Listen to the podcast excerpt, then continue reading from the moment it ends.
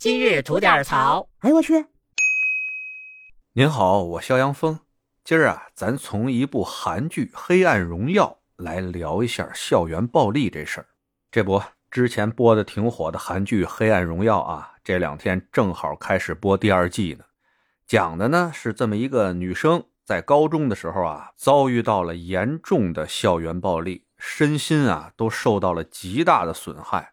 成年以后呢，他就对这些原来欺负过他的这些同学啊。展开了报复这么一个故事，我个人啊看的是挺过瘾的。不过呢，看到有些人说啊，至于吗？这都高中的事儿了，过去了多少年了，还费尽心思的要报复人家，用的手段还那么暗黑，这做人就不能大度点儿吗？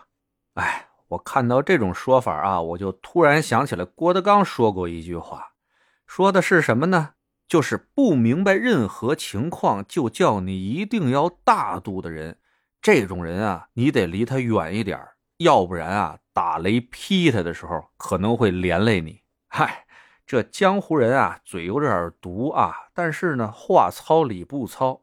我觉得吧，针对这种校园霸凌，尤其是这种针对未成年人的校园霸凌，怎么样的重视都不为过。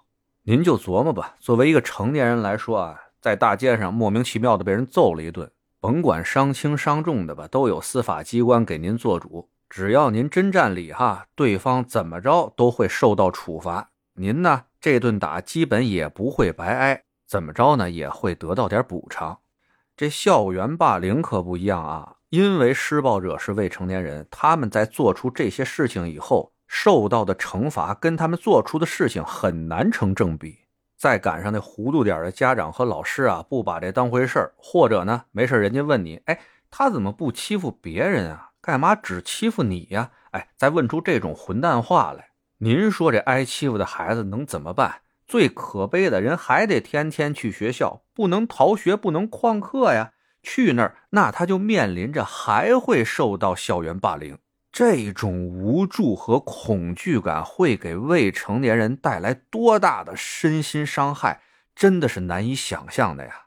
就拿我自己举例吧，从小的这些遭遇啊，到现在对我影响都很大。安全感的缺失，有暴力倾向，这都是小时候落下的病根从小上学早，又生的瘦瘦小小的，哎，就有那混蛋孩子吧，就看你不顺眼，没有任何理由，就是欺负你。求助无门以后怎么办呀？我只能自己保护自己，以暴制暴呗。发现啊，那些特别爱欺负人的孩子吧，有一个共性，就是他们只有在城邦结伙的时候，哎，敢欺负弱小。他一个人的时候啊，也老实着呢。就这一帮爱欺负人的人啊，从根上说，都是一帮怂货，纯粹是拿欺负别人给自己找自信呢。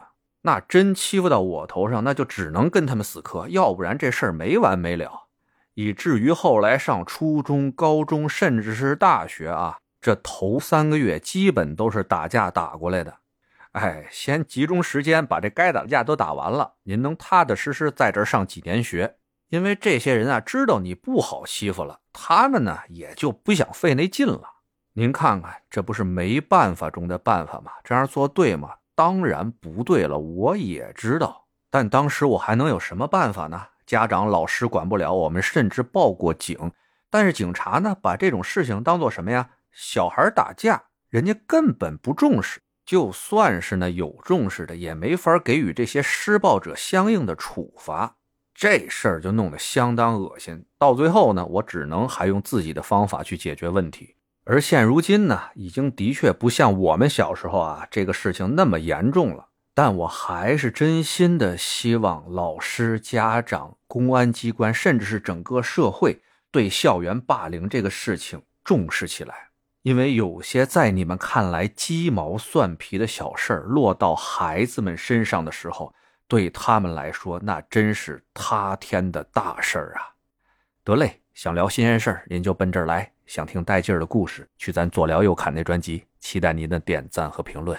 今儿就这。会见了您的。